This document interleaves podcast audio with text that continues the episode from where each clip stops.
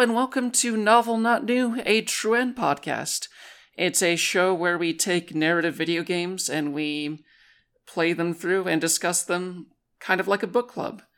I'm your host, Jennifer Onkel, and uh, joining me as always, uh, Six Stutmar. Hello, hello. And Olivia Joseph. Hello. So, uh, per usual, I thought that we might start out by talking about the various uh, story games we might have been playing um, on the side, if we have played any of them. Uh, Olivia, have you played any sort of side games? Ooh, I intended to play so many more than I did. Um, well, I went back to Umineko um, after a few months away, just because that is such a it's such a long series of games, uh, and this has not been like a year for me to push myself into into mm. gaming related things. So started uh, started reading more of that. I, it's still pretty good. Um, Not much more to say, though, because it's only, like, uh, like thirty minutes or so here and there. Um, yeah. Yeah, that that is a lot of game to get through. Um, we've definitely mentioned it before, but each chapter could be its own video game, because they're, like, fifteen to twenty hours each. No, each chapter literally is its own video game. Like Yeah, the- that's how they were initially released. Yeah, origi- the original releases were like every, you know, I think like every two years or so, something like that. Uh, so yeah, it is just you were playing seven video games in a row. That all happened to star Beatrice the Golden Witch for some reason. Well, okay. The first one definitely doesn't star Beatrice the Golden Witch, and then I think the second one definitely. Um... The third one remains to be seen, although it's looking pretty good on the starring Beatrice the Golden Witch uh, axis. When I go back, I'll rate all the games based on how how much they star Beatrice. Yeah, there are some moments, like later on, where she's not around as much, but uh, it's impressive how... Like, of course, when each game is this long, they'll they have plenty of room to introduce more and more people, but mm. it's kind of impressive how many more people they keep introducing, considering how it all is supposed to take place within this isolated island for a while. Yeah, number three is when you get to um, Runaway, Beatrice's, like, demon butler, um, who's a real shithead. He's very fun on screen. Um... There's like a, I think one of his best scenes is uh, he, uh, a battler makes a comment while Beatrice isn't around, like, oh, Beatrice isn't around, so I guess we can't hear her annoying laugh. And Runaway's like, yes, certainly there are some people who could exist who might find my mistress's laugh rather annoying, rather uncouth, rather completely unsuitable for, for a woman of her stature, people might say. Not that I would say that. And yeah, that- he has a way of just like... completely putting down everyone around him while still doing it in a polite way. So and just, like, the people compl- around him are like, okay, so I, I probably can't fire you, but I do know what you're up to. Well, he's kind of like Beatrice's court jester. Like, he, she keeps him around because he is, like, catty and rude to her, and she thinks that's funny. Um... Also, the irony of him, like, um, making fun of Beatrice's laugh is that his own laugh is also very, like, weird and silly. It's written in the text as poo coo coo coo. Yeah. Uh, six. Uh, um, okay, so I was looking through, like, what have what have I played that I haven't talked about elsewhere that is narrative-y? Um, and I guess I can talk about Reigns Beyond for iOS, which I played this year. Um, so th- there's Reigns games, right? And it's like, what if, you know, like, you use the Tinder U I to do, like, a story about, like, medieval ruling and reincarnation, right?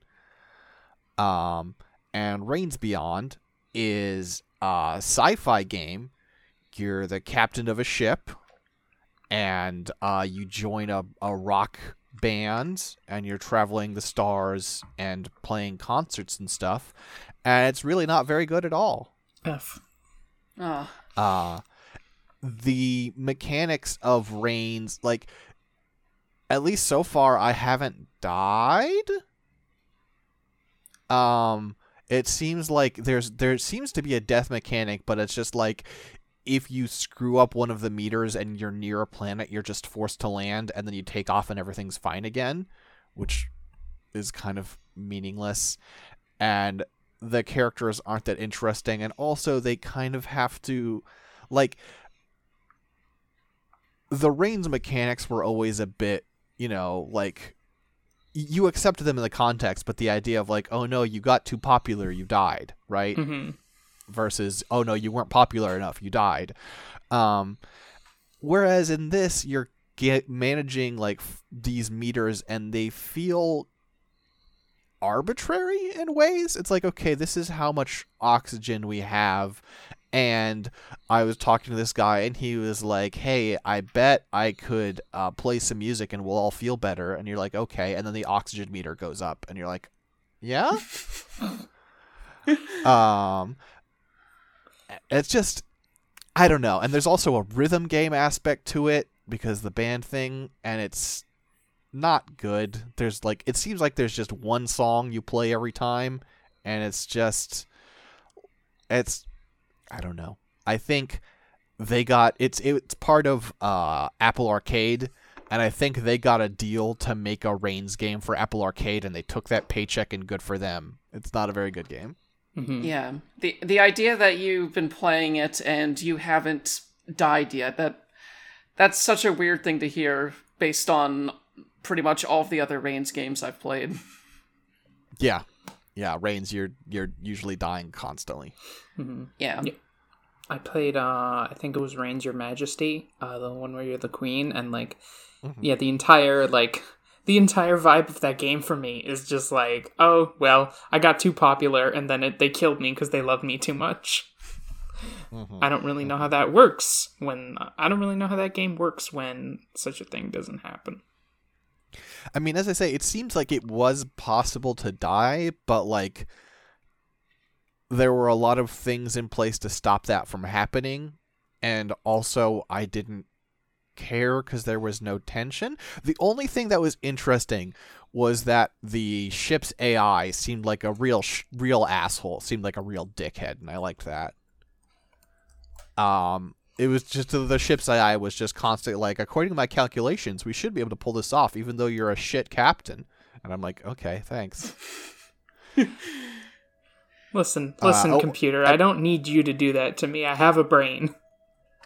Or just uh, the other, the other thing is, it just constantly like it'd be like, you know, um, another crew member would be like, hey, I did the calculations and we're using way more fuel than we should. And you're, and the sh- and you're like, that's weird. And the ship's A I like, huh, yeah, that is weird. I wonder if someone has the answer to that. And you're like, do you know what's going on? They're like, hmm, who could say? It's like, all right. uh, so what one good one good point in a game that otherwise I was not super impressed by. Mm-hmm. Uh, what about you, Jen? Uh, well... I could have also talked about a different Reigns game I was playing um, because I got like the Reigns board game um, from Kickstarter. That that came within the last month or so, but as it turns out, you need three people to play that. And since uh, I only have two people um, in this household right now, and you can't really go visiting other people right now, that'll just have to sit on a shelf for a while. Mm-hmm.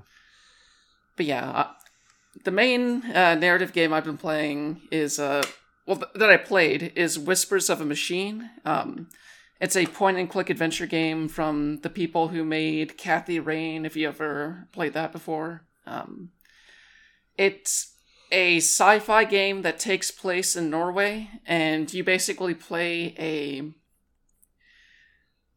You basically play an investigator for the police who is going around investigating some... murders on this uh, small town that's isolated from everything else, like on this gigantic um, steel disc. And uh, this is a future where there was a revolt over the existence of artificial intelligence. So basically anything that had a microchip in it got destroyed. And uh But it's also weird because society also decided, hey, it would be okay if we, like, augmented humans. That'll be fine. So you just have you have this uh, liquid running through your blood called blue that gives you various uh, superpowers. Like you can you can basically take a look at a sample on the ground and compare it to other samples nearby. You have super strength that you can activate, and uh, yeah, it, you're basically going around solving this mystery. And I found the main protagonist very unlikable, just because, like, mm. you're playing a police officer, and basically all of your abilities, they're all tied to one of three different, uh, it's not really a moral compass, but more just like what your style is. The mm-hmm. three styles you can choose are empathetic, businesslike, and aggressive. And, like, with empathetic, like, that's the main one I chose because, like, okay, maybe I'll be able to be a nice person and eventually my main character will be, like, question her role within what's happening here. That doesn't happen. Like, at the end of each day, you get a different ability based on which of the three you're leaning towards right now. And all of my empathetic abilities that I unlocked were things like, okay, you can you can look at someone and make them have temporary amnesia from the past few hours. So you can basically just lie to them to get more information. Hmm. Like, you can, you can basically... The main example of that is you go up to someone who just watched his boss get shredded in a industrial machine, and you can basically make him... It's inconvenient for you because he's understandably upset about that, so you can make him just... forget that happened so you can get more information about the boss for like an hour until you accidentally stumble in and mention it again. And he has to go through his trauma all over again. And well, that, you basically well, that, get... Oh, sorry. I was just going to say, well, that doesn't seem very empathetic of you. Yeah, exactly. And all the other abilities are things like that. Like, the other main ability you unlock within that path is like... the ability to look at someone and copy their image and mannerisms and all of that. So you can basically impersonate someone else to, once again, lie and find out information about what they're doing. So really the, the tiers are, well, you haven't explored the others. Maybe they're not what they seem either, but you can be professional, aggressive, or gaslight. Something like that. And, uh... Ha. Yeah, just, there's... various things that she does in the story that's like she never really examines why she immediately decided to do something. Like, there's no option to... One of the things you discover early on is you find a baby that's been organically grown within this... well, artificially grown within this vat, and... basically, you don't know what they're going to do with that baby. They're the cops. They're probably going to do something bad since this baby is technically illegal technology. But the main character never questions that. She just immediately goes to her superiors and, be's like, and is like, hey, I found this. And yeah, I just found myself not connecting with what was supposed to be the empathetic points to this game. And I was just constantly... thinking like, hey, I'm playing this asshole and I really wish I was playing someone who at least was thinking through the orders that she was being given. Mm-hmm. Yes. I, uh, huh. It, it, it, for some reason, it has made me think about, I have been playing uh, Persona five Strikers, which just came out. Uh, not a story game necessarily, though more than you might think for a Dynasty Warriors type game. Um, I'm not here to recommend that. The Persona series has a lot of problems. Uh, I enjoy them regardless, but one thing I have enjoyed is that they have made a uh, a a cop a fairly major character early in the game, and uh, every interaction, everyone has been super hostile to him, and one of the one of your party members, Haru, has smilingly said things like, "Oh, it's not personal. We just loathe cops." And, uh, like, he's like, "Oh, I guess I could help you," and he's like, "Oh no, we don't need your help. You're a cop. Go away." um, and I've really enjoyed that. So, yeah, I'm I'm not usually one who likes Persona stories all that much, but uh, that sounds pretty solid. I mean, it's just a just a fun note. I'm not here to, yeah. Persona, I mean, I'm I'm like listening to that. Like, I mean, historically, Persona pretty pro police. Honestly, yeah, that's well, a it, that's a cop game. If I, that's a cop franchise if I've ever seen one. Totally. I mean, you know, hey, this is this is you know, Omega Forces is this one, and obviously they have some of the Persona team working on this, but maybe maybe maybe the Dynasty Warrior guys are like, hey, listen, you can do what you want, but you have to make it very clear that cops suck. the uh, what, what's that? Uh, do they still have the guy who said he never had a female friend working on the game? I don't know if he's on. Oh no, he left the he left the studio after five, before five Royal, I think. Mm-hmm. Yeah, that that's accurate. And he's and now he's working on other stuff for them because he's you know he's not like fired. He just mm. he was promoted out of having to work on the Persona series. Yeah, like the very next thing that he did was the special edition for Catherine, if I recall. Yeah. Man, this guy doesn't miss. no, no, he's he just ooh. picks winner after winner. But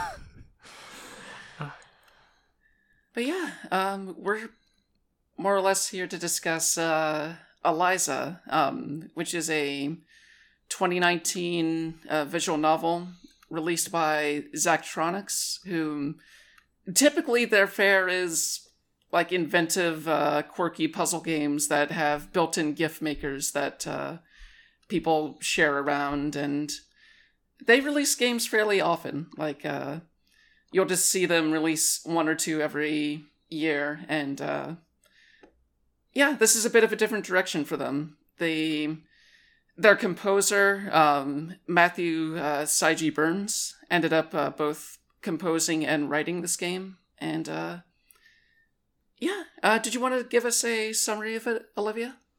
Oh, I'm the summary person. Uh, uh, only if you want to, of course. I could do it. Um, I just want to make a quick note. Uh, when I started playing this game, I was like, yeah, Eliza, it's a game that came out last year. And then I was like looking it up to put it into my, like, I, I keep a list of like all the stuff that I like played, watched, read, and I looked up the release year. It was like two thousand nineteen. And I just had a moment of kind of like, uh, anyway. Um, so yeah, Eliza is about a woman whose name I definitely remember all the way. Um, this is... Evelyn. Yeah, I remembered it. We could do full name if you want. Hmm? It's, it's Ishino Aubrey. Okay. See, I remembered it until there was a scene about how similar her name was to Eliza, and I hadn't, mm. I hadn't thought of that before, but now I'm constantly getting them confused. Like, once you put that seed of doubt in my mind, it's just, like, blows me up. Uh, Done. So, Evelyn, she is, she used to be the head programmer on a therapeutic app called Eliza, uh, which is basically an evolution of a chatbot. Um, and she took a sort of three-year-long uh, depressive breakdown Um, due to, uh, it is eventually revealed to have been due to a friend and coworker of hers having died on the job, um, from a sort of like overwork and stress-induced uh, heart attack. And so after three years, she makes a decision to basically like go back into her old company at the lowest level of worker, Um, which is what's called an, a proxy for Eliza.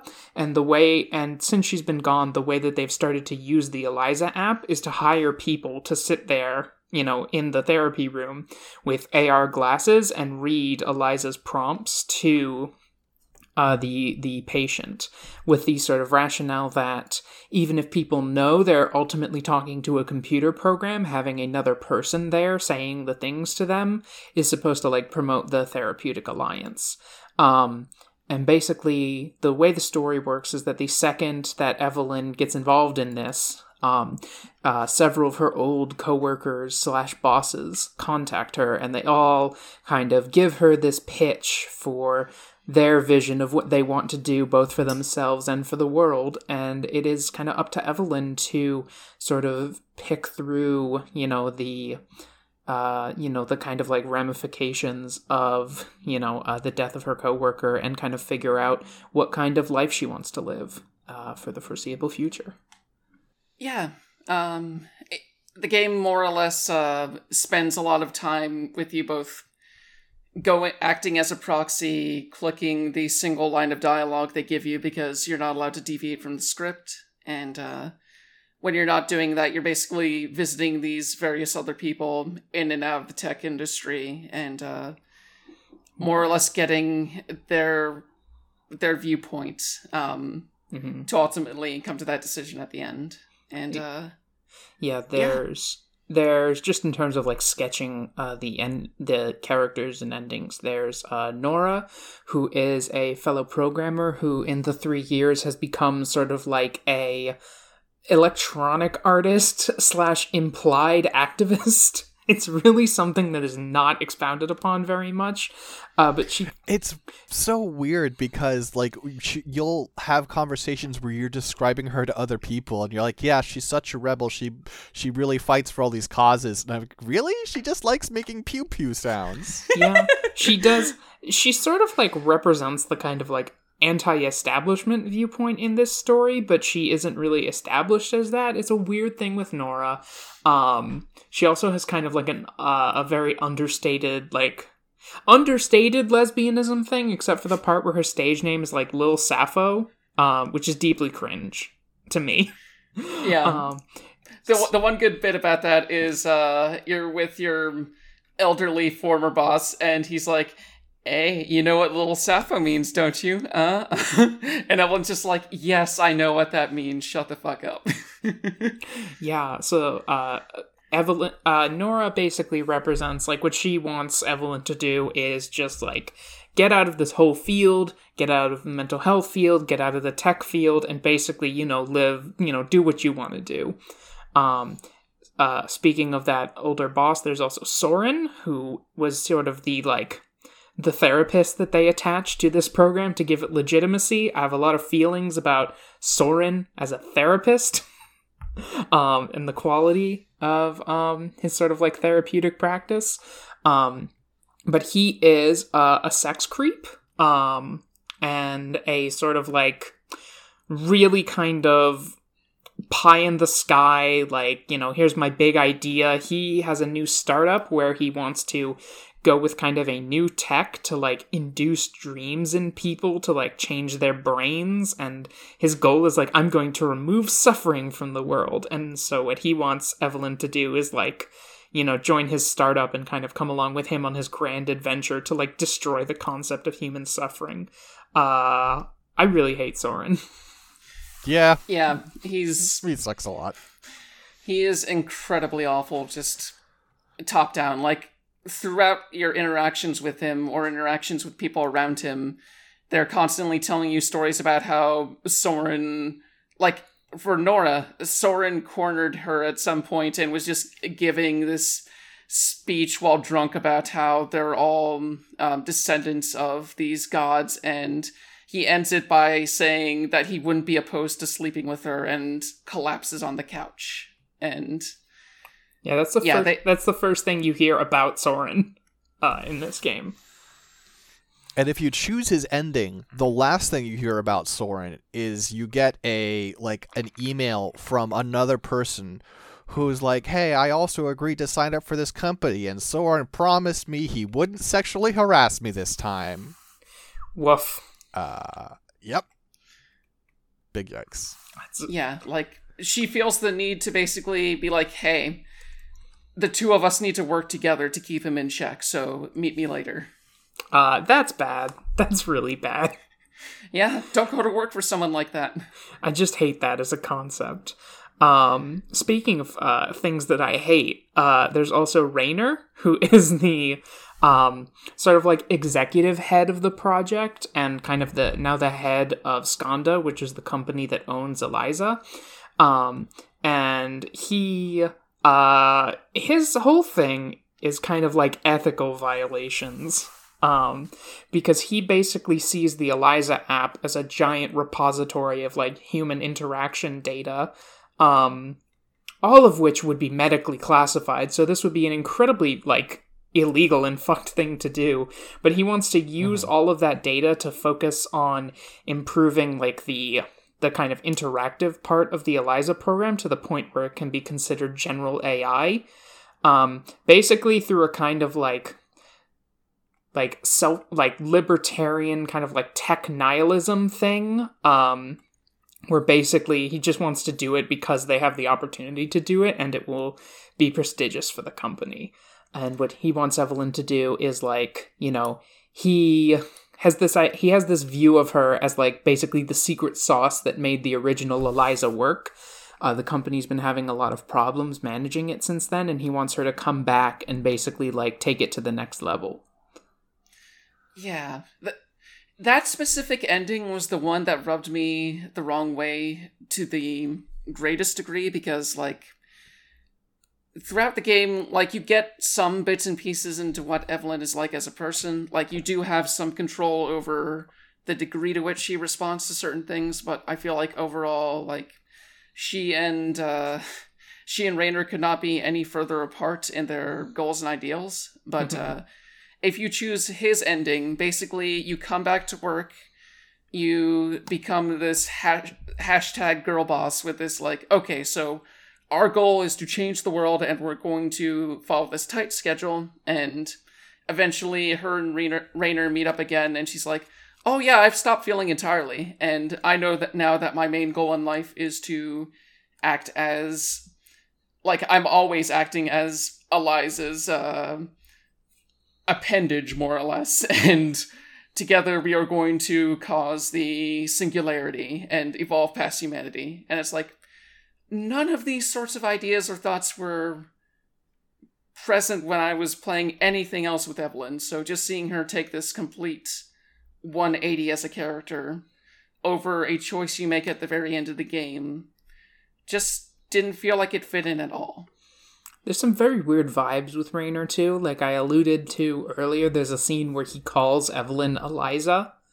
Um, mm-hmm. uh, Uh, and he and he goes, oh, oh, it's just because the names are similar. But also he's the one who chose that name. Um, so there's just sort of an uncomfortable vibe with the way that he, like, pursues her. Um, though I, like, as a as a character, from, like, a character standpoint, um, I can deal with him more than Sorin. Um, just for, like, as an audience member, I don't know, Sorin really skews me out, but Rainer is sort of, like, just such a piece of shit in a way that it can be almost fun to watch him give his dumb little speeches. Yeah, I can I can handle libertarians. Just anytime he's getting too, like, too too much, just mention roads and he'll clam right up. I really I really love the the conversation with him where he's, like, talking about the um he's talking about, like, how he will, like, they can turn this t- like what they have is a very fancy chat bot, and he's talking about how he can turn it into the world's first general A I and, like, supplant human experience. And Evelyn can just be like, you know, you and Sorin are w- very similar. You you two have the exact kind of, like, deranged idealism about things that don't have any basis in reality. And he'll just be like, ah, well, nevertheless, I refuse to acknowledge this thing that you've just said to me. But yeah, his final pitch to you is sending you all of Sorin's texts and uh, personal medical data, and mm-hmm. like the only way that the scene plays out next, at least in my mind, like the only right way is you being like, "Hey, fuck you for sharing this with me. You there's you do not have, you are not responsible enough to have this kind of information, and mm. I am not going to work for you."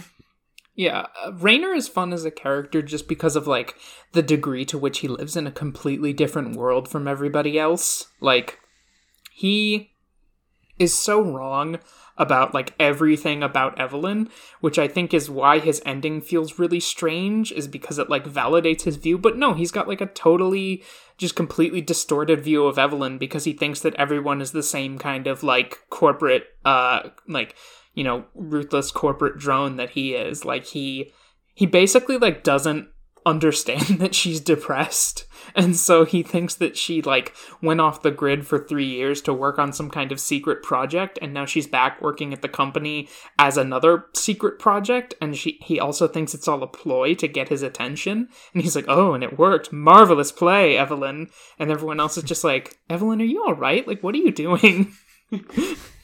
Everything yeah. in her life points to extreme mental distress, and Rainer just sees it and he's like, ah, four D chess. I can play this game. Yeah. The... Like, the uh, the main other character that you spend a lot of time with is uh, Rey, who and is basically your boss and um, runs the center that you're working at, along with s- several other centers. Um, mm-hmm. Her whole thing is that she's... Um, I, I'd say that her character's like... Well, when you get, talk to her more, she's a romantic asexual person who... basically talks about wanting to form these relationships with people, but uh, they don't like it when she doesn't really want, like, sexuality to be part of it. And uh, she's in the program because she thinks that Eliza really does uh, help people and can make a difference, but also, like, she talks about her own struggles trying to, like, do right by her brother, who... is in a really bad way and more or less get, gets kicked out of every place he lives in um, fairly frequently. Yeah, she's like somebody who kind of struggles a lot with like the, with sort of like the daily life of things. Um, and she really tries to be positive and like focus on the positives of life. And that's kind of her orientation towards Eliza, is she's like very much an optimist, and she sees that, like, you know, she wants to see the good in, you know, this program. And she really stakes her kind of whole identity on that, because her job as kind of like a manager at Skanda with the Eliza program is like basically like the best like the best and like most prestigious job that she's had, um and so like a lot of her identity is tied up in this program and it existing. And she has like a she has an interesting relationship to Evelyn as like the person who created this app, you know, where she's kind of like very visibly kind of like struggling with like hero worship of Evelyn, basically, and like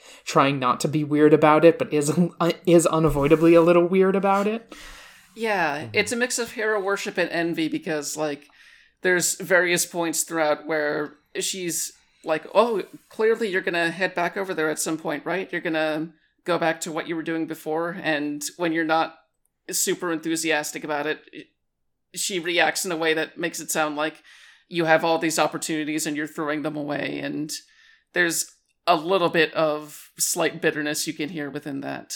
And uh, it's just mm-hmm. this interest. I feel like she's the most fleshed out of all the characters in here.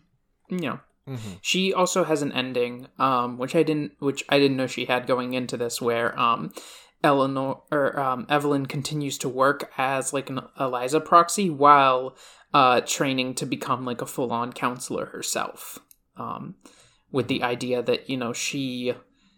She doesn't, you know, she's like, I'm going to do, like, uh, on a small scale what good I can for, like, the people in front of me, is the kind of thematic thrust of that ending. Yeah. Out of all the endings, I feel like that's the one that was intended as the main ending, just because her her monologue at the end was basically going into how, like, she had a bunch of choices in front of her, but in the end, that this... Like, most of your time in the game is spent doing this counseling, so it feels like the natural endpoint is to just continue doing counseling and uh, more or less advance past Eliza and uh, take it for real. Because, like, the one moment where you do have the opportunity to break from the script, she sounds very attentive to what these people need when they're coming to visit her. So...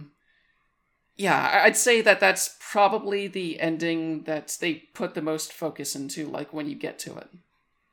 Mm. Mm. I think it's the one that, like, feels kind of like... All the others just feel a little off to me. Kind of like what you said, Jen, that, like, I I feel like the character basis is strongest for, like, the counselor ending versus the other three. Which are... Yeah. I, I kind of feel like a little more out there. Um, then there's also Erlend, who is who's trying his best.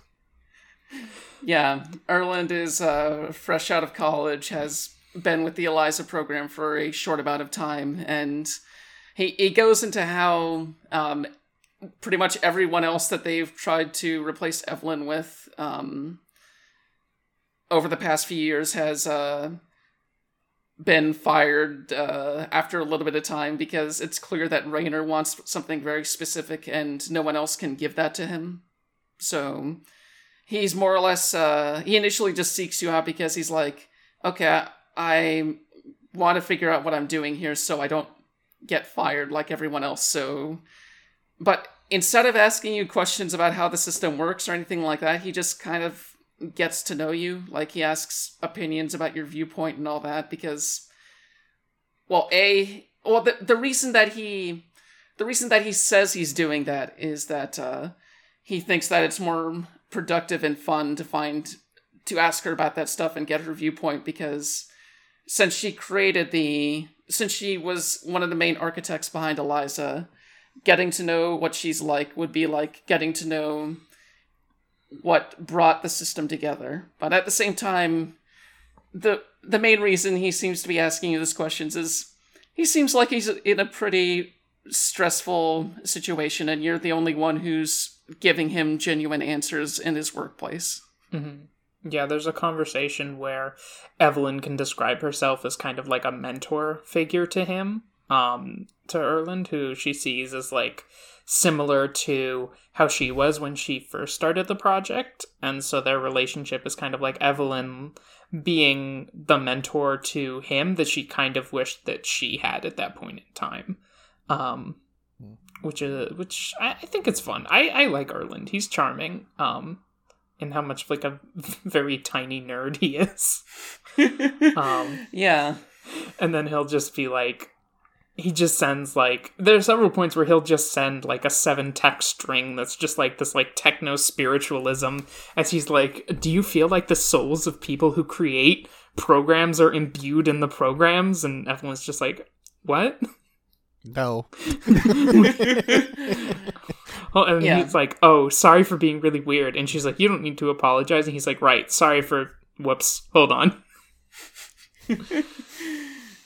Yeah, th- there's something charming about how awkward he is. And that also made me hate the Rainer ending, because, like, the first thing you do, well, the first thing, the first person you come up to once you decide to come back to Skanda is um, Erlend. And he's like, so you're probably going to fire me, huh? And she's like, now, now, let's not get to that just yet. And it's very clear, like, oh yeah, she's definitely going to fire Erlend. This sucks. That sucks. Ugh. I'm glad I didn't go with I'm glad I didn't go with that, because wow. Uh, you can make you can make different choices there, but like it is still within that framework where it is it, where it, it you very much get the vibe where she is like, I mean, you know, I'm gonna do what's best for the program. And it's like, hmm, okay, mm-hmm. Just become uh oh the woman I was previously discussing my like incredible problems with the direction of the company actually is completely on board with this direction and is now my boss. Uh, so Erlend does not have long to live, honestly, in that end. Yeah. which, which Yeah, like, even if you aren't joining the company, like, if you if you take the ending where you basically decide, fuck all this, I'm going to Japan to basically meet my parents again, um, the last conversation you have with them is like, look, they're go- they're going to just keep giving you directions that will violate your ethical standards, so get out while you can, dude. Yeah, I think this game, this game, the cast in this game is like such a sharp divide between like Nora, Sorin, and Rainer, who I all can't stand, and then between like mm-hmm. Rey and Erlend, who I'm like, yeah, these are good characters. I really like their interactions with Evelyn and their whole deal. Uh, but those th- that main trio, I just hate. All of them to varying degrees. This is a game that I like. If if I weren't playing it for this podcast, I would have stopped playing, um, because yeah, I didn't like most of the cast, and I didn't. It's not that I think the questions it's asking are fundamentally not interesting, but the the parts of it it is interested in, I don't think I am. Mm-hmm. I could definitely relate to the um, overall like thrust to the narrative here as someone who, like, I've been working in I T for um, it'll be six years in like a few months, and uh like my very first job in I T, I had for a while, and then at some point, like, I started having problems functioning as a person. Like, I would just, there was a, there was a point where I, it, I ended up accidentally getting into a few stationary car accidents just because I was stressed out of my mind and didn't know what I was doing. And, like, the creator of this game, like the writer, Matthew Burns, talks about how he, the the reason why he made this game is that he, like, he was in, he is in game development, but also, like, he went through this period of burnout as well. And, like, he wrote Evelyn's story as a way to kind of, like, go through some of that burnout and, like, talk about it, because it's not something you, it's something you see talked about more as uh, more investigative reports come out and people are opening up about their experiences in tech. But uh, yeah, there's just the sensation, like, do I go back to this field that has uh, hurt me in a few ways? Do I find a different way forward within that field? Do I say fuck it and go to through an entirely different direction? And there's definitely some level of, well, there's a lot of level of privilege to what Evelyn is doing, just in terms of, like, she played a big role in this company that seemed to, she seemed to have a pretty good paying job, and, like, she does have a number of uh, opportunities here where she can go into another high paying job and all of that. But And not to not to sell her, her trauma short or anything, but imagine having the money to be like, I'm depressed, I'm not going to do anything for three years. She does have a... She does end up working at a bookshop during that time, but yeah. They, but that's like the last year. She does spend two years just kind of sitting there, which, you know, I'd like... It's just... It just... Again, it's not to like... to.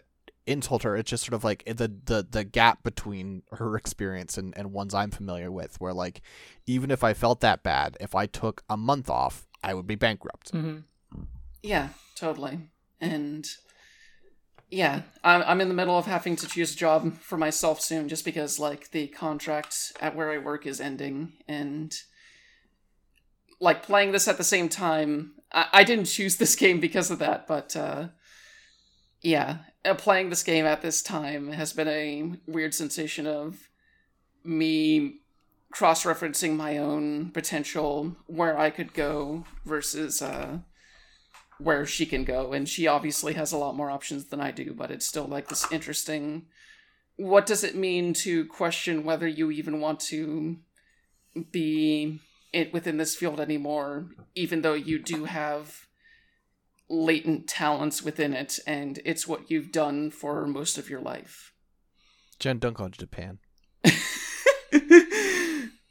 Yeah, that's that's not looking in the cards for me, especially since A, I don't have any relatives there, and B, like, no one's moving to different countries right now because of a pandemic. But yeah. You don't never go to Japan to meet your dad who abandoned you when you were a child. That's just not... That's just not... That was not what I thought was going to happen when I clicked the fuck all this button. um, I I don't even need to be Evelyn's therapist to be like, that is a closed, that is a closed possibility. You know? Like, um, yeah, I don't know. Yeah, I, I didn't even really know that. I also didn't think that that was going to be the option with the nobody thing. It does just sort of come out of nowhere, I think. You know, mm-hmm. She talked about her dad once, um, but it's yeah. not like, it's not really presented as a choice, you know? Um, I guess to people who don't have severe depression, they probably wouldn't find it satisfying to have an ending where she just said, I'm just going to go back to bed. Uh, I would relate to that, but. Yeah, um. I was, I was there was a point where she was describing her, like, two year experiences. Um, and I should I should say, just like my own my own personal position, um, I uh like I am about to I'm about to finish, like, graduate school to, like, become a therapist myself. Um, so that, you know, that was kind of like my uh, personal experience that I brought through the, to the game. Um, but there, that point, that scene where she's describing, you know, what happened in the intervening three years, and I was just like mentally going down the symptoms for major depressive disorder, and I'm like, uh huh, uh huh, yep, yep, ooh, ooh, yep, uh huh. Like, it's very, very uh, textbook in that case, um, which makes it sort of surpri- I don't know. The thing about this game, right? It's a game that is about tech therapy, but is not about therapy, really. Um, mm-hmm. And that was part of my frustration with it, being somebody who, like, does interact a lot with, like, therapy and the concept of therapy and, like, works in the mental health field currently. Um, it has a... The game has, like, an... It has, like, a kind of pop culture-y, like, amateurish understanding of what therapy entails. Um, like, it's clearly, it's clearly written from a perspective of being familiar with the tech industry, but not being familiar with the mental health industry. Um, which is why, which is what made it kind of frustrating, because, like, a lot of people before I played this game described it as like, oh yeah, game about, like, you know, therapy and, like, technology. And it's kind of, it's a lot more about technology than therapy. Like, Evelyn kind of could have made Uber Eats and it would be a pretty similar, um, a pretty similar story. 'Cause it's a lot more about, like, creating this app that is a band-aid over a problem rather than specifically creating a kind of, like, a therapy solution. Um, Because therapy is represent, like, the idea of, like, traditional or, like, classical therapy is represented in this game by Sorin, who is running on some, like, real old shit. Um, yeah. That is kind of like, you know, there are certainly therapists who exist like Sorin. Um, but if you're talking about, like, what the mental health field is today, and even the problems of what the mental health field is today, it's much different than, like, Sorin's whole thing about, like, dreams and, like, highly individualized, like, human suffering, you know? Um, and, I mean, also, I feel like, I mean, obviously, I don't know, maybe you don't want to represent it as being too out there, but, like, the thing that makes Eliza, like, better than a chatbot is the ability to pick medications. That seems like that's basically the only thing it can do that, like, the original Eliza basically couldn't. Mm-hmm. Yeah. Um, it does not seem particularly sophisticated. And, like, I would get that if they were, like, like, you know, I don't know, procedural generating or something. But this is all scripted. You could have written this thing to be smarter. And then the other thing is, I mean, we don't see any instances of, of, you know, a real therapist or real therapy besides, I guess you say Sorin, but I kind of feel like he doesn't count. Sor- Sorin, um, can I just say, Sorin is, Sorin is like a garbage therapist. Like, mm. if I if I were in control of Sorin's license, I would take it away instantly. Yeah, especially at the point where he is in his life, because, like, his whole reason for, like, wanting to eliminate negative emotions is he straight up tells you one night that I wanted to kill myself, but I couldn't bring myself to do it. So I'm just going to invent this. I'm going to invent this solution for myself, which is eliminating all my negative emotions. And I'm going to sell it to other people. So mm-hmm. like, I'm just making, I'm just spending money as an excuse to create something that I want for myself. And it's this incredibly self-destructive behavior. And yeah, like, wherever he used to be, at this point in life, where he is now, he is not equipped for therapy at all. And to be fair, I don't think he's practicing therapy at all. Um, it, I think, I think it's. It seems to me like he's basically just in the tech field at this point, and he's kind of, like, running on the prestige of his therapeutic credentials. But he doesn't really, like. He's not a practicing therapist anymore. Um, but he's still just, like. His, his like, a lot of the stuff he's talked about is, like, kind of straight up debunked these days, you know? Um, mm. I think there's a point where Rainer's like, oh, yes, Sorin, like, Sorin and his therapy, like, Freud and Jung, and it's like, eh, Freud, Freud is discredited. Freud is just kind of straight yeah. up discredited. Um, yeah. If your therapist starts talking about Freud, like, run. Well, and so the other thing I was going to say is, in the last chapter, well, except for the ending chapters, but in chapter six, you gain the ability to make, like, non-scripted Eliza choices, right? Like, in your Eliza therapy sessions, it's always, like, Eliza tells you what to say, but in the last chapter, really without any fanfare, it's suddenly like, oh, but you've got a second option of something else you can say. Mm-hmm. And I feel like that's a complete waste of a feature, because, like, they're never that different. Yeah. Like, you get options where Eliza's like, why do you feel that way? And then the other option is to say, hmm, it's strange that you feel that way. It's like, those are not really different options. Well, there's some of them that are like, like specifically with the um, quirky um, lit major who cheated on his wife with a classmate. You can basically be like, I'm going to be real with you for a moment. What you did was very selfish, and you need to talk with both of them and not center yourself in this story. Mm-hmm. Therapeutically so, inappropriate, by the way.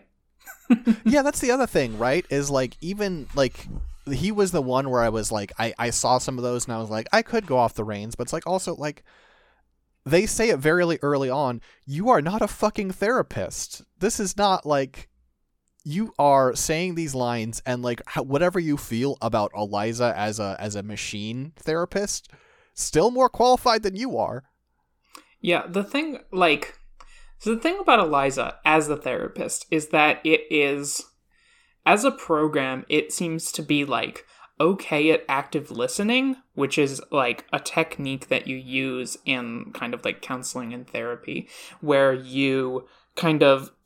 You kind of say what the what the other person is saying back to them in a way that indicates you understand, to like in- naturally encourage them to speak more. And that's something that the Eliza mm. program can do. You know, Harriman says like, you know, ah, uh, now I've cheated on my wife and I, you know, and, you know, I've cheated on my wife and she won't talk to me. And then my classmate won't talk to me and ah, my life is over. And then Eliza would be like, you know.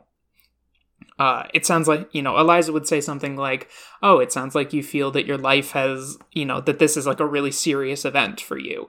And then Harriman goes like, yeah, I do because blah, blah, blah, blah, blah, you know? So like Eliza can do that, but it also, but that's kind of all it does. Like therapeutically, it's a one trick mm-hmm. pony because it has no assessment tools. Like it cannot...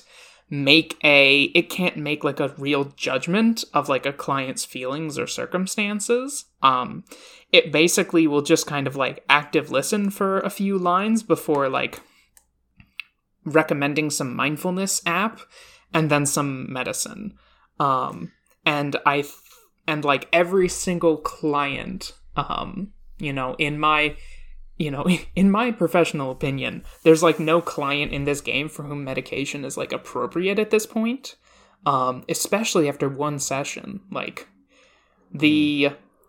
It's, like, so far afield, you know? Um, uh, of, like, good, good sense and, like, what is standard in that industry. And that's kind of what I mean with, like, the... the kind of, like, unformed conception of what therapy is. Like, I really don't think, even with the mental health field being as messed up as it is, I really don't think that would fly. Like, um, and so, like, yeah, is the thing. And then I'm talking a lot, but when you get to the part of the game where you can say things that are different from Eliza, like, you're kind of doing the active listening thing, which is what Eliza is already good at, or you are confronting a, a client, which is something that you do in therapy very sparingly, um, mm-hmm. and which is not something that Evelyn, like, really should be doing at the point where she is with any of these people, you know? Um, mm-hmm. 'cause you, you only really confront a client, like, when you have, like, a real relationship between them, so that when you tell them that they're wrong, they, they can believe, oh, okay, you're telling me that I'm wrong, but I know that you listen to me, I know that you care, I know you're coming at this from, like, a place of wanting to help me, versus, like, just fighting. You know, I think if you just told a real person like Haruman at that point that like, hey man, you need to really re-examine yourself, he'd be like, oh, piss off. I don't need to do anything, and then leave, you know? He takes it so well, mm-hmm. and I think that's just very like not what's happening. Um, but the artist woman, like, that's fine, because all Evelyn really does if you go off script in there is just like encourage her to do a thing that she is like considering and has a good reason to consider for her like mental health, and you just like encourage her and validate her choice to do that, which is something that Eliza could basically do, you know? Mm-hmm. Mm-hmm. Yeah, like they I, I feel like they pull they end up uh the very first session that you have is with a person who's clearly modeled after Joaquin Phoenix and her, like his entire appearance and everything. and uh I feel like they pull one of their more interesting cards out a little too early, where he's just getting incredibly frustrated with the machine-like answers you're giving him. And he's like, okay, I want to speak to the real person behind here at a point. And then the prompts that you're getting from Eliza are you basically still reading from the script, but it's lying to him and saying that it's not a script. Mm-hmm. It's being like, oh, okay, my name is Evelyn and all that. Yeah. And uh being like, you like like I'm sorry, I can't stay off the script for very long, I'll get in trouble. Yeah, that is like a really good moment that I think is wasted as the first therapy session, you know? Mm-hmm. Um yeah, but also with that guy, it's just like, you know, yeah, he's going through it, but he doesn't need medication. Like he needs a he needs like social connections with other people. You know, so what you would need to do in that situation as a therapist is like, you know, he feels like he's the only person who feels these kinds of things and he doesn't know what to do about them. So what you need to do is not give him medication, but you need to like listen to his feelings and validate them and, you know, get him to feel like somebody else understands what he's feeling, and then like find ways with him that he can connect to other people who like can, that he can like have good relationships with and support him. Um, but then he just kind of comes back later and is like, yeah, it was really helpful to have someone like listen to me. Um, which is a moment I don't know how to feel about, considering that you like lied to him, you know? Um, real harm was done to that man, basically, you know?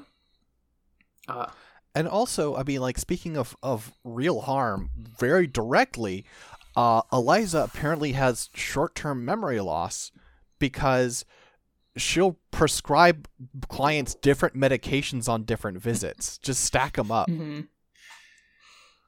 Yeah. And like the only other thing she'll suggest other than medication is, uh, oh, you can, it, it basically shunts them into a, another element of this corporation's uh, application. Like, hey, why don't you spend money on our meditation app and spend some time there? Mm-hmm. And it's weird how, like, you throughout various points in the game you can check your phone to like get some idea about how the rest of the world is taking Eliza, and to like catch up with uh, other characters that are both present and non-present in the game. And uh you do read several articles about people who are being critical of Eliza, and none of them seem to mention, which is kind of weird, that uh one of the apps, the two app, the two main functions of this application are prescribing you medication or telling you, hey, go play this game or look at this interactive app that's part of our other apps. Mm-hmm. I think that idea comes up once. Um, I can't remember who talks about it, though. Um, um, it, oh, it's... The art woman does, I think. No, like, I... she mentions... Uh, I don't know why you people think that me just g- looking at a pretty field is going to make anything be- any better. No, I think there's someone who very specifically, like, accuses, and it might be the guy who works for Skanda who's going to leave soon. Um, mm. I think he might be, because there's definitely a character who explicitly says, like, Eliza is not about, you know, helping people because there is a financial incentive for the, for like Skanda to continue to like, basically to keep, it might be something Sorin says, But somebody says, like, there's a financial... A Sc- yeah, Skanda says. Or Sorin says yeah, that, yes. That there is a financial incentive for Skanda to, like, monetize people's emotional pain into, like, uh, creating a need for Skanda services. So there's no reason for, you know, there's no reason for Skanda to, like, con- you know, actually make Eliza a thing that can, like, alleviate suffering in a long-term way, you know? Um, mm-hmm. And that's something that, like, a character says, but, you know, doesn't seem to be reflected in the, like, cultural, um, the cultural reaction to Eliza as presented in the game. Well, and the options you have as Evelyn at that moment are to be like, wow, that's too far of an accusation. Saying that a company would make choices not in people's interest to make money. You need to calm down. Have you been drinking? Worst person you know makes a great point. They do... It, they do have a few moments like that with both Rainer and Sorin, where it's clearly along the lines of worst, worst person you know makes a great point. Just to, I think those are in there just to make you think, huh, maybe I should be thinking about these characters more carefully. Mm. The most, uh, the most, the moment that feels most like ripped out of an idea, like, okay, this could almost be like a theatrical movie, is the part where you go down to the server farms and uh, talk to your dead friend Damien by talking directly to the servers. Like, mm-hmm. At some point you do get the sense that she's playing with the idea that a part of Damien lives on within Eliza itself. Mm-hmm. And there's this strange emotional attachment that she's somewhat struggling with uh, down in that server farm. Yeah, there's sort of like, there's a thing, Erlend talks about this, like Rainer talks about this, there is like a kind of strand of like, kind of like a technological like personification and almost kind of spirituality that like a lot of the people who interact with like the Eliza code, they don't really understand it um in a rigorous way, but they sort of have this like spiritual, almost spiritual understanding, you know, where Rainer's like, we can we can make this all work if we just get like the woman who was the main like designer for it, because she has like a connection with her with her code.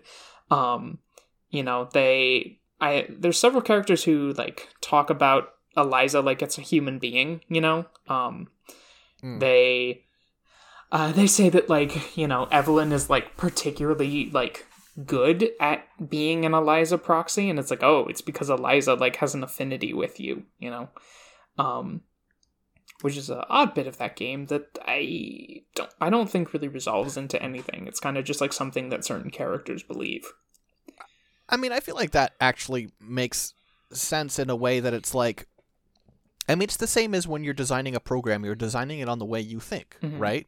And so if you're building this, I'm sure there are times where you had to like program in its logic and you're going to use your own logic. And so therefore it meshes better with yeah, you. Yeah, that's something explicitly like stated. Like that's an uh, explanation that one of the characters offers. Um, I'm not sure I followed as to like, I mean, it seems like if Evelyn is, based on the two proxies we see, right, who are Evelyn and the other lady, it kind of just seems like maybe mm. the reason Evelyn is supposedly doing well as a proxy is because she's, like, better at conveying empathy when she speaks. Uh, because in the one, in the one time that, like, she, Evelyn, like, you know, makes an appointment at, you know, to see Eliza as a patient would, uh, the woman who is reading the proxy stuff to her is not good at her job. Yeah. She is she is playing Breakout on the other lens. She is not there. Yeah. Yeah, like every time you finish talking, there's just a mo- there's just a brief break where you see the little indicator in her glasses light up, and it it definitely communicated to me like, oh, she's tapping away from something right now. Shit. Yeah, there's several points where Rey talks about like being able to zone out. Um, when she was in Eliza proxy and just read the thing on the screen. And in all of those parts, I was like, oh, Jesus, that's really bad. That's really bad. Like, yeah. the, it's, like, hard to convey, like, when you are a counselor, like, even the amount of nonverbal things that you do to communicate to someone, like, you know, that you are, like, listening and to kind of, like, try to, you know, like, build a connection with them, basically. Um, just like, because you really have to think about like a bunch of little things in the ways the humans interact, and being a proxy seems like the worst way to do that. Um, it kind of seems to be a self-defeating, um, like a, almost like a self-defeating uh, construction. Mm-hmm. Yeah, like maybe it feels more human to have a person read out a script from an A I, but in that regard, you're still getting this disconnect where the person in front of you isn't really connecting with your words when you're speaking to them. They're just uh, spitting out whatever the screen tells them to say. Or they're, or they're connecting, but you're not hearing like their connection. You're hearing the computer program, which by definition can't empathize with you because it is code, you know? Um, yeah. There's like definitely a, there's definitely a few lines, and, and credit to the, to the uh, actor who voices Evelyn, but there's definitely a few times in the game where you can hear like Evelyn's kind of empathy coming through in her voice, even though what she's saying in the computer program is just like, well, goodbye. Come back and pay us money again. Um, but yeah, you know, you can, you can feel that. Um, yeah, you can hear her making a bit of a connection with, uh, the older woman who comes in to more or less have someone to talk to. Oh, that um, was so, because that was so real. That hurt my heart so much. That part is just like, you do, and you really get clients like that. Like specifically like the older, the older woman who like really wants to talk to people. Um, you know, depending on where you work, like you can really get a lot of those clients. And it's, and like, especially the part where Evelyn's like, oh, and she never talked about like the, all the things that were going wrong in her life. And it's like, yeah, cause that type of person really doesn't do that. Um, mm-hmm. I will say that like there, there are some like clients in this game that really feel like, like, yeah, like these are real kinds of people that you talk to as a counselor.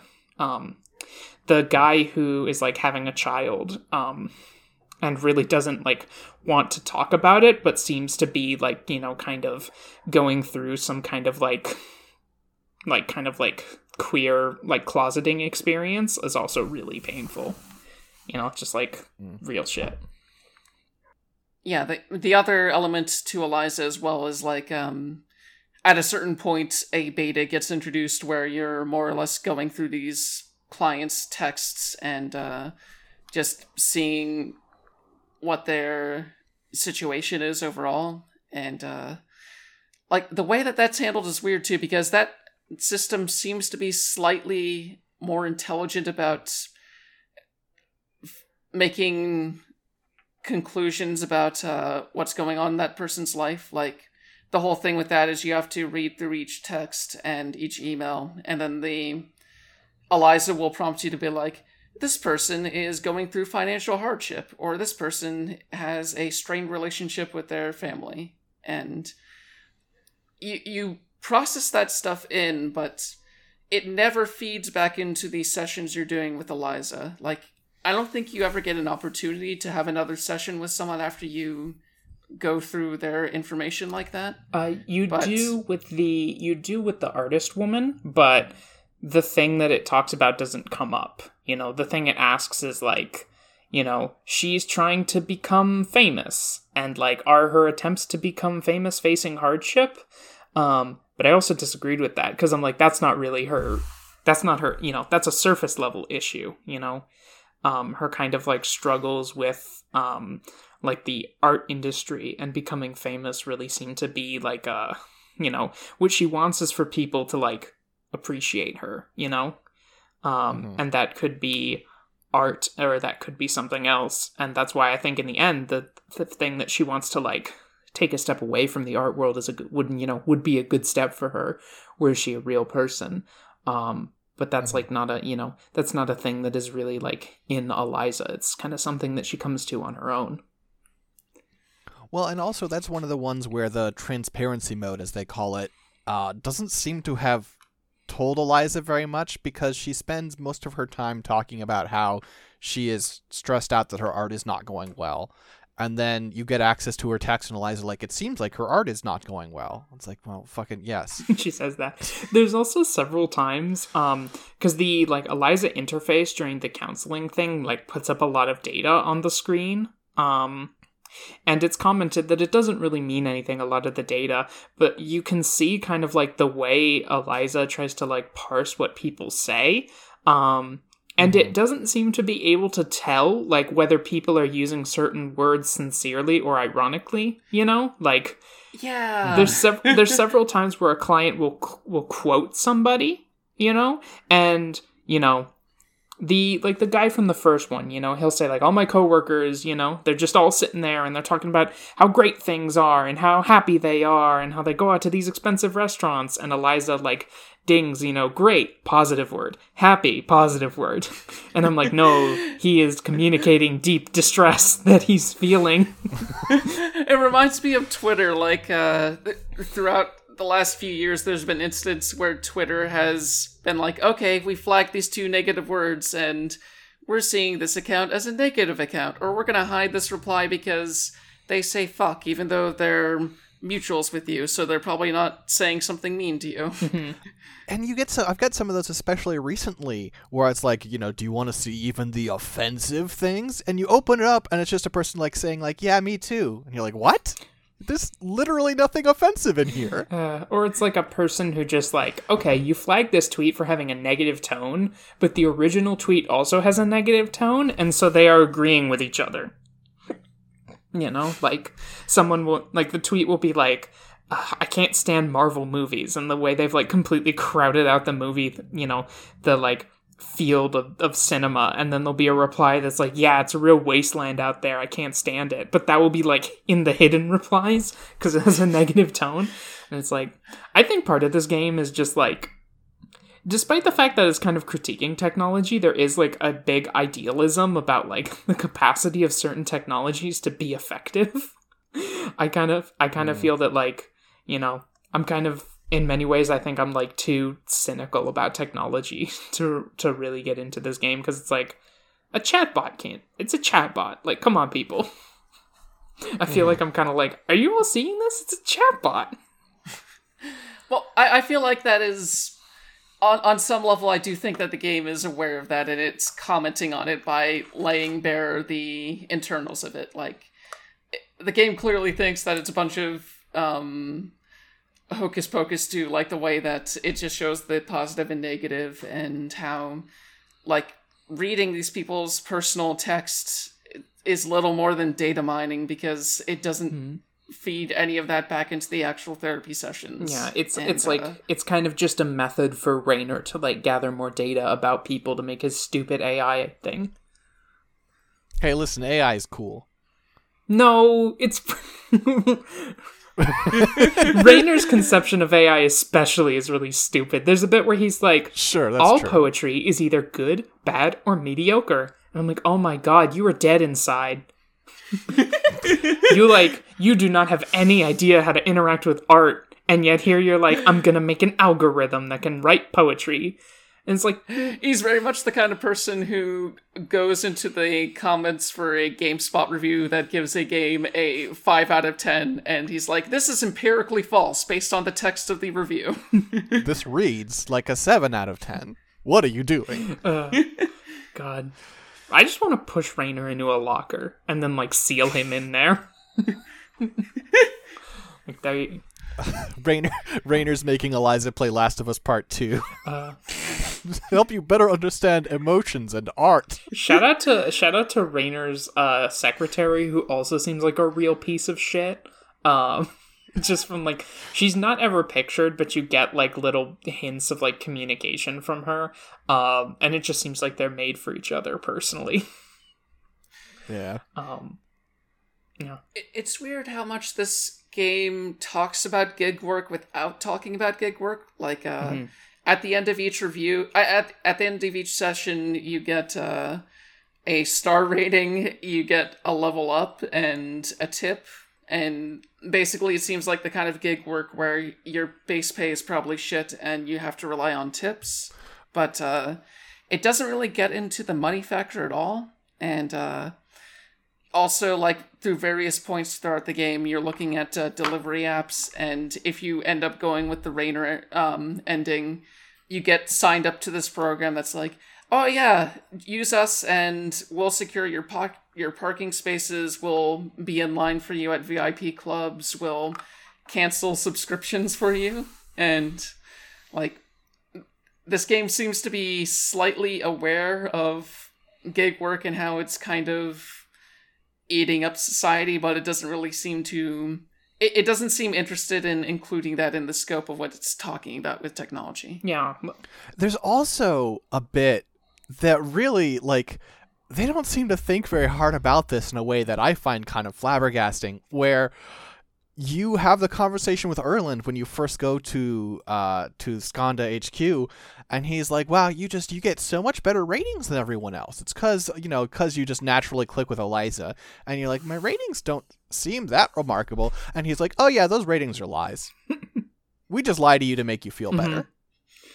Mm-hmm. It's like, uh... Which, first of all, first of all, every single, like, gig work app, like, makes you hyper aware of your ratings because they use them t- to discipline you, you know? Like, yes. no way yes. is no way is a corporation, like, standardizing the ratings that people receive to make individual gig workers feel better. Are you kidding me? Yeah. Like, th- there's a general understanding in the populace that you go on a Uber ride and the Uber ride's not especially amazing, but you still give that person five stars because anything lower than that, they're probably going to lose their job. And yeah. I think it'd be generous to call that a general understanding. Um, but yeah, like the the ratings for like gig gig you know gig uh industry apps are like so critical to individual workers. Like no way that they would just take that out.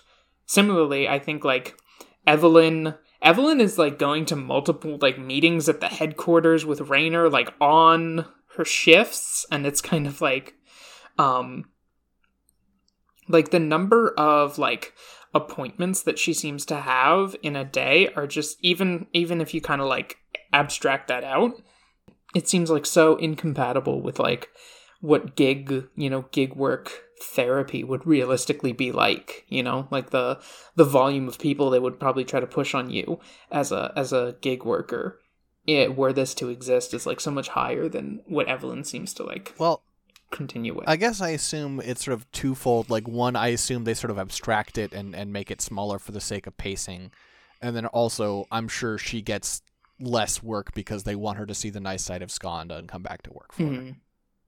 Sure. F- fair. I'm probably just nitpicking there. Well, there there is a lot to nitpick at this game. I, I overall, I think I enjoyed it a lot. It just also, like, several of the endings feel incompatible with who Evelyn is as a person, and they don't really seem to do much with that uh, difference to make it work. Oh, and I and also like I also got fired from my from my uh, Eliza job, and then chose an ending where Evelyn was still working at the at the job, and there was no that those two things just lived in different worlds. What'd you do to get fired? At the end of the game, where you um go off the script. Oh, I didn't. I didn't get fired. How many t- yeah, well. If you keep going off the script, eventually Rainer will text you being like, "You motherfucker! You're either brilliant or you're fucking with me. I don't know which, but if you keep doing this, you'll probably get fired from the system." And if you do keep going off script, eventually you get a email saying, "Hey, sir, you're fired now." Mm-hmm. Which, and that's kind of in the area where it's like, yeah, you could easily, you could probably easy bullshit, easily bullshit Rainer to get your job back, but there isn't even a single line about that, you know?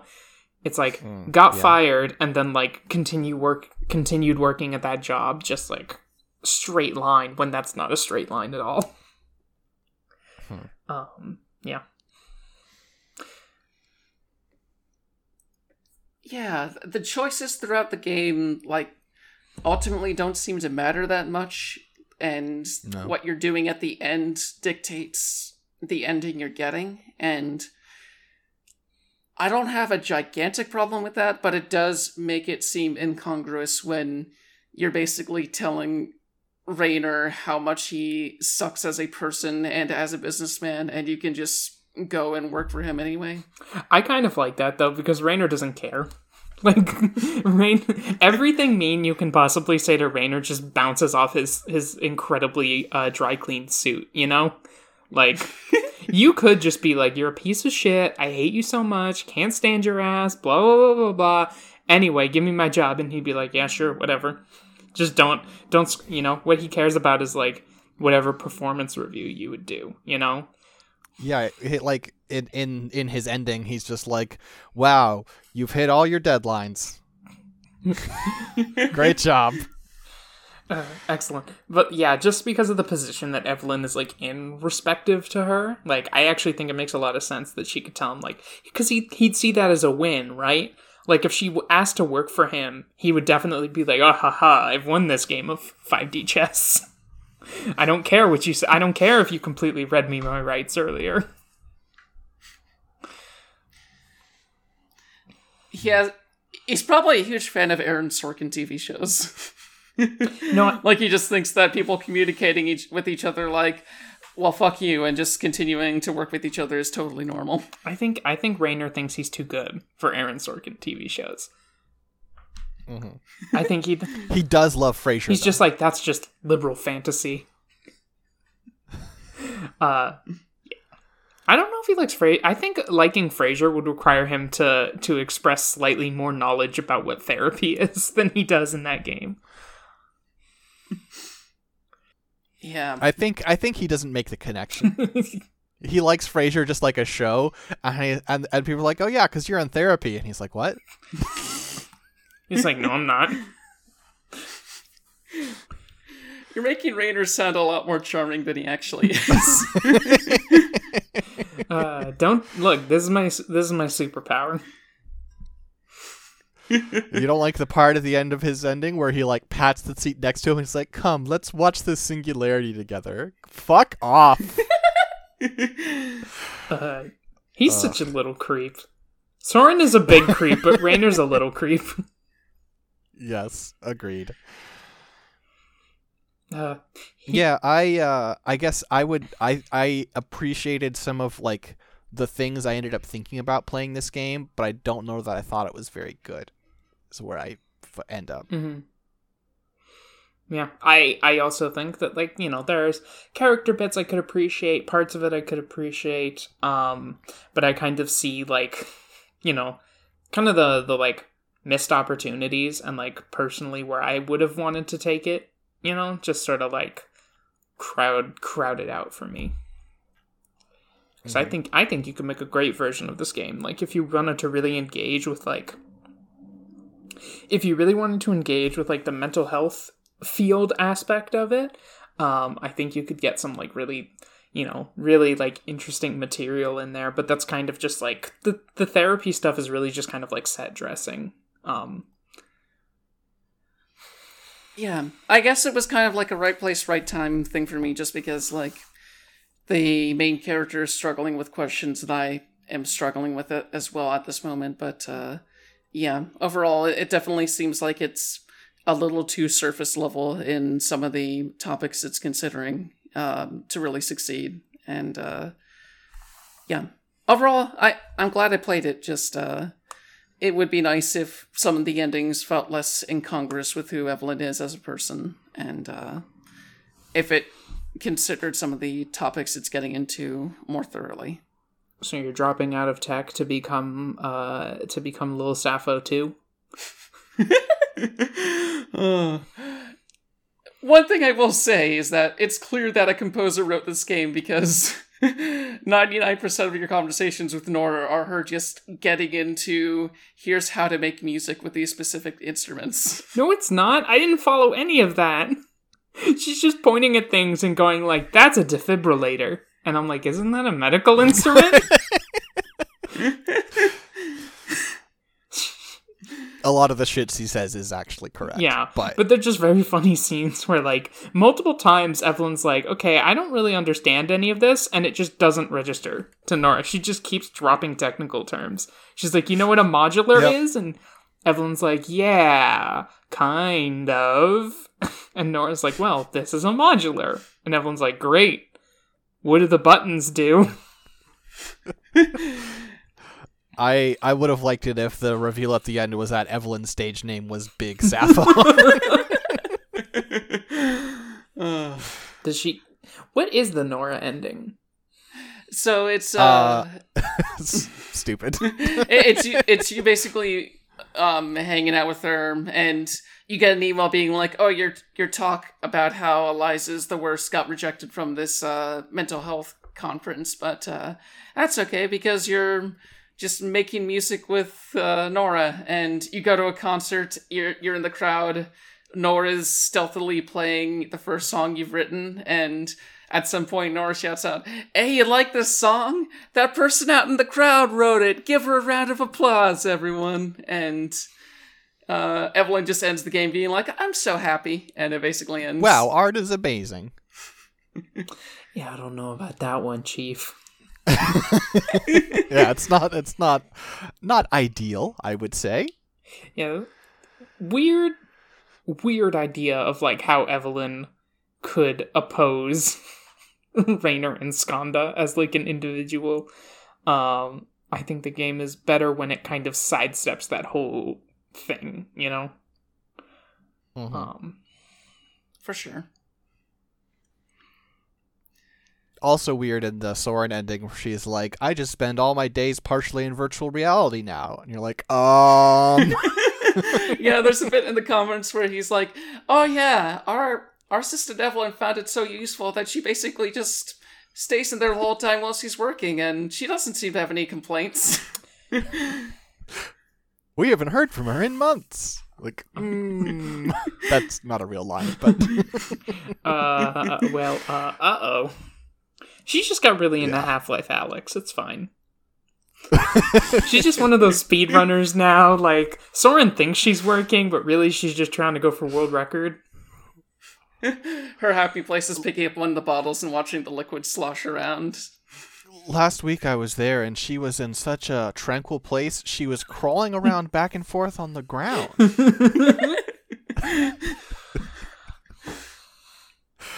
uh... Yeah, do we want to do we want to tackle some emails? Yeah, let's do that.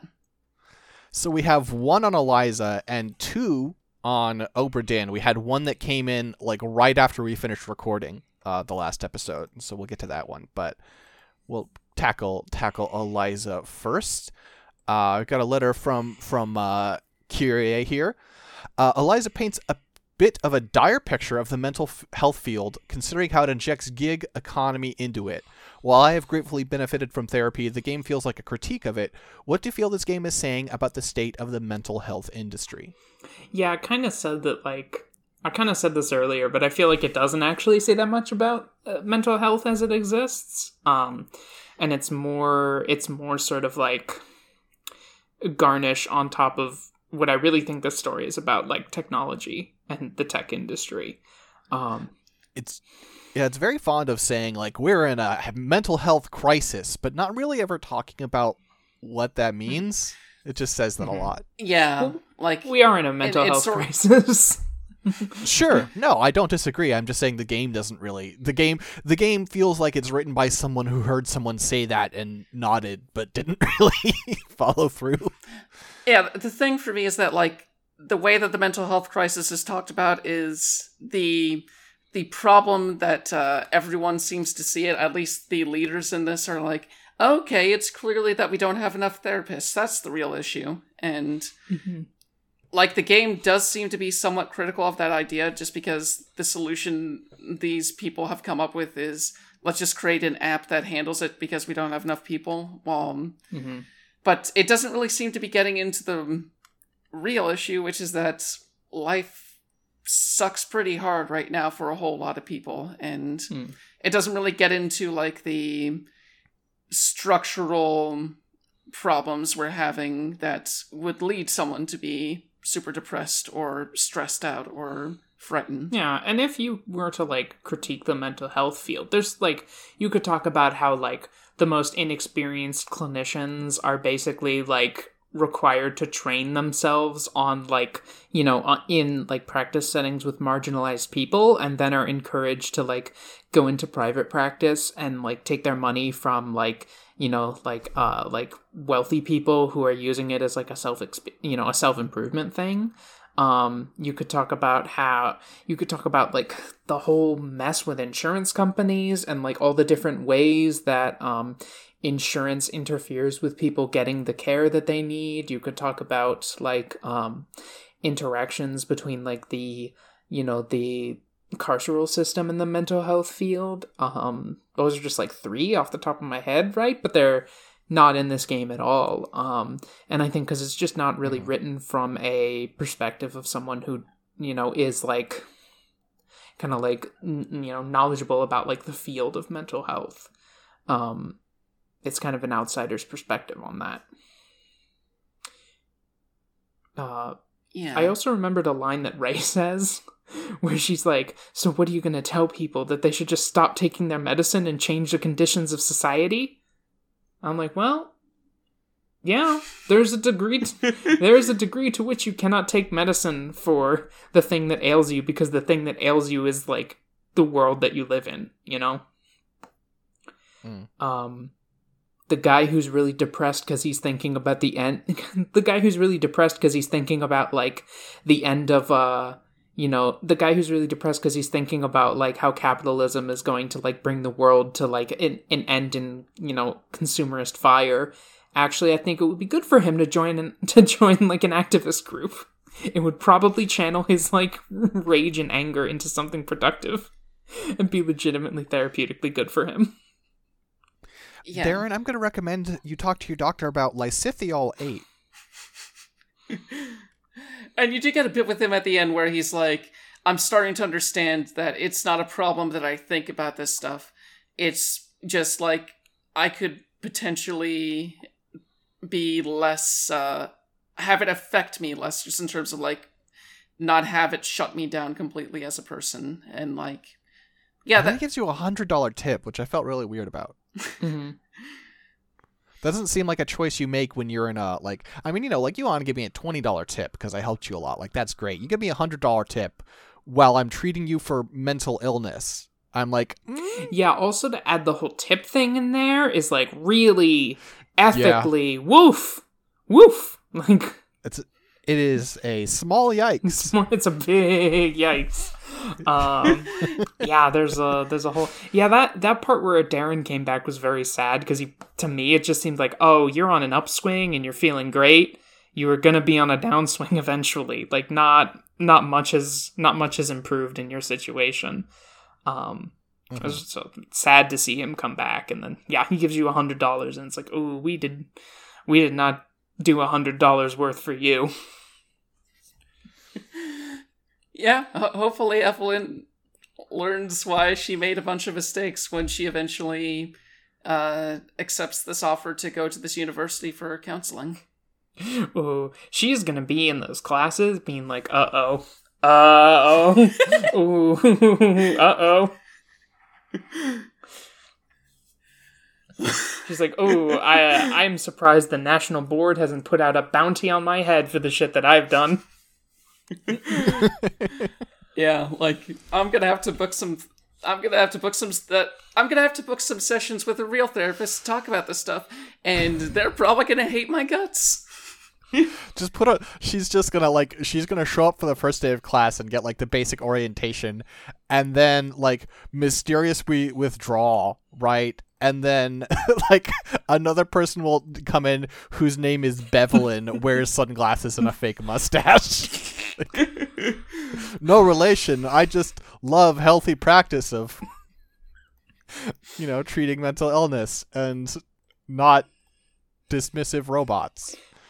Ev- Evelyn, no ethics viol- Bevelin, no ethics violations. Hashley. My shirt is raising a lot of questions. uh, uh, so, yeah. Well, uh, we do have some questions about uh, Obra Dinn. That uh, one, they, they were both late. One of them was barely late. Um, uh, Olivia, can you handle this one from... Let's. Okay, it says it's from Cass, but that's not what the from says at the bottom, so I don't know what mm-hmm, to say. Mm-hmm. Um... Yeah, so this email, um, Uh, this emote is from, huh? Devoured by a Terrible Beast, which is how I'm going to choose to vocalize uh, five question marks in a row. Um, so yeah, it, it, the email is pretty similar, like, also kind of, uh, curious how we felt about the ending, um, which is, I think, something we talked about, and how the, I know that I had a feeling of, like, going through all the extra effort to kind of, like, see the, the hidden chapter and being like, oh, all right, I guess that makes sense.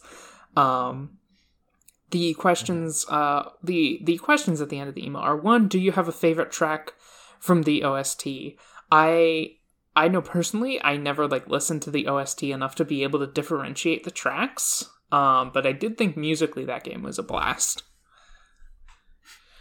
Yeah, it, it has some great pulpy sort of... It has a great pulpy sound to it where you're looking at these people as they, in their final moments of death, and... You hear this brass come in very loud. You just see, like, a complete and... scene of carnage, and the soundtrack is like, bum, bum, bum, bum, bum, bum, and you're just walking around like, oh, man, these guys are screwed. uh, yeah, I think I really had an attachment, since I played through the game, I guess, like, four or something times now. Um, I have a, a like, the music is, is mostly divided up by chapter. And I think the uh the like the death music for Soldiers of the Sea, which is like the really like the really ominous bells, mm-hmm. um I think I had a lot of attachment to that, because partially just because every time you get one of those deaths, you're just like, what the fuck? Yeah, the one that I liked, I I can't do the name either, just because I've never listened to it outside of the game. But there's one that's like, do do do do do do do. If that registers at all to anyone. Nope. Not at all. Okay. I do I do like the little musical cues, too, for all of the, like, text on the screen, you know? When it'll tell you, like, mm. you've solved three deaths. Yeah, butterum. Bump. that, that's very fun. I like that. Yeah. Um, yeah, it, it's also fun how they have a little musical sting for, so you're trying to do this. Here's why you shouldn't do this.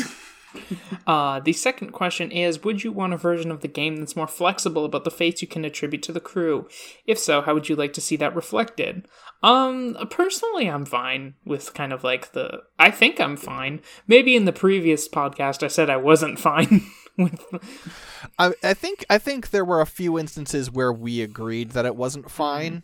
Um, where like... it being really particular about what exactly the method of being killed. Like, when you see someone being crushed, and it's like, oh, you have to say they were killed by the cannon, mm-hmm. um, rather than the tentacle that's wrapped around them. Um, stuff like that, it doesn't seem like it's very additive. I would also add, I think, um, the, like, with, you know, with Henry Evans, the surgeon... It's it's reasonable that they ask you to be like, hey, where is this guy? But like that you have to assume for everyone else who left that they're just in the same place as him when you have no evidence to prove that, that they didn't like arrive at shore and then go their separate ways, I think is kind mm-hmm. of dumb. Yeah. The main hang up for me, just because it I spend a lot of time figuring out why wouldn't this get ex- accepted, is that um, the people riding the crabs are considered sea monsters when I kept putting them as enemy combatants. It's like, oh, they're they're chasing us around with weapons. That's clearly an enemy, but the game does not like that. I feel like if you call the chapter Soldiers of the Sea, you have to be able to call the Soldiers of the Sea enemy combatants. Exactly. Uh, oh, so you're saying that the French sent them? Mm. Hmm. I mean, I have seen those mermaids going, oh, oh, oh. So I've seen The Little Mermaid. Look forward to Six's uh, three-hour video investigating the true identity of these sea creatures. Uh, I'm gonna lie down. Uh, Jen, I'm going to make you read the last one. Okay. Um, probably just go with the first name to be safe, right? Mm-hmm. Okay, this one's from Carolyn. Uh, Hi, I recently recently played Obra Dinn, and I think it's one of the best mystery games I've ever seen. Um, many mystery games lose the fun of the system they are built in. For example, in many games, you end up looking for your cursor to highlight something rather than observing the room and deciding what looks suspicious or noteworthy. Obra Dinn um, does uh, nearly no mechanical assistance, um, exception being when it leads you to a corpse from a memory, and everything else is solved through observing the environment. Um, Side note, I played Obra Dinn because I was looking for a new mystery after playing Paradise Killer, another really good mystery game I would strongly recommend. And uh, thanks for your podcast and looking forward to more. Yeah, I- I'd say that um, the design of the game definitely avoids uh, pixel hunting for the most part. Like, there is a bit where you have to find out find one person's corpse, and it's like a leg that's hidden behind a barrel. That, that was a bit hunt and pecky, but uh, overall, it's it's pretty good with leading you where you need to go. Mm-hmm. And also, I, I would also recommend Paradise Killer, that people play that. Like, yeah, I'm not sure.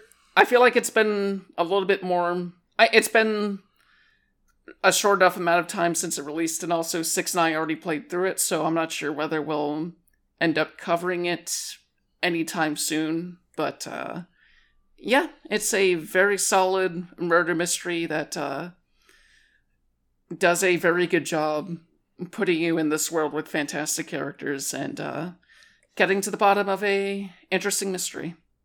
Over on ScanLine, it was our game of the year. Yeah, so that means we liked it.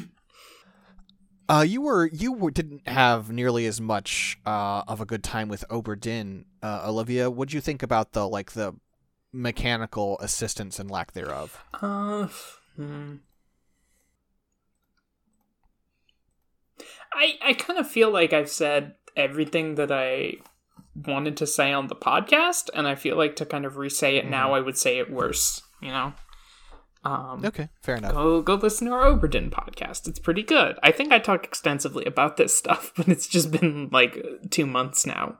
Um, and mm. I feel like I'd just be kind of like trying to come back to it all rusty. Um, but I think I talk about that stuff. Um, structurally, like some of the frustrations I had with it. Yeah. Mm-hmm. Yeah. Thanks for your questions, folks. And um, if you want to write in about Eliza or the next game we're covering, or like other games we've covered in the past, you can always send a email to podcast at abnormal mapping dot com. Mention somewhere in the subject line, Novel Not New, just so that uh, the people managing the emails for us, Em and Jackson, they're able to pick them out and send them to us. And uh, yeah, we always like reading out your thoughts on this. And uh, what are we going to cover next, Six? For next episode, we're going to be playing the P C political drama Suzerain. It's available on Steam. It is, I believe, fifteen dollars. So, where can people find you on the internet, Olivia? Uh, you can find me on Twitter at GreatGrebe, uh, where my pinned tweet has the links to all my podcasts, uh, including this one, uh, including We Are the Champions, which is a podcast I do with my girlfriend where we, like, pick the lore of... We, we, like, go through the lore of selected League of Legends champions. It used to be random League of Legends champions, but uh, League of Legends is a very bad video game, so we had to pare it down. Um, and we still we still find some really weird stuff. Um, and then I also do a podcast called Do Not Steal, uh, where me and my friend Hannah critique, uh, we kind of talk about and critique tabletop systems, and then more importantly, we make O Cs using those systems and just talk about them, uh, which is a really fun podcast. Nice. Hell yeah. And uh, how about you, Six? Uh, you can find me on Twitter at Six Stutmar, S A X D E T T M A R. Uh, you can find my work at scanline media dot com and patreon dot com slash scanlinemedia. I do too many podcasts. I shouldn't list them all. That would be annoying. What about you, Six? Wow. All right. Uh, what about you, Jen? Therapist voice. So that was I'm... a very interesting word that you just said. So I'm at J B U three on Twitter. Um...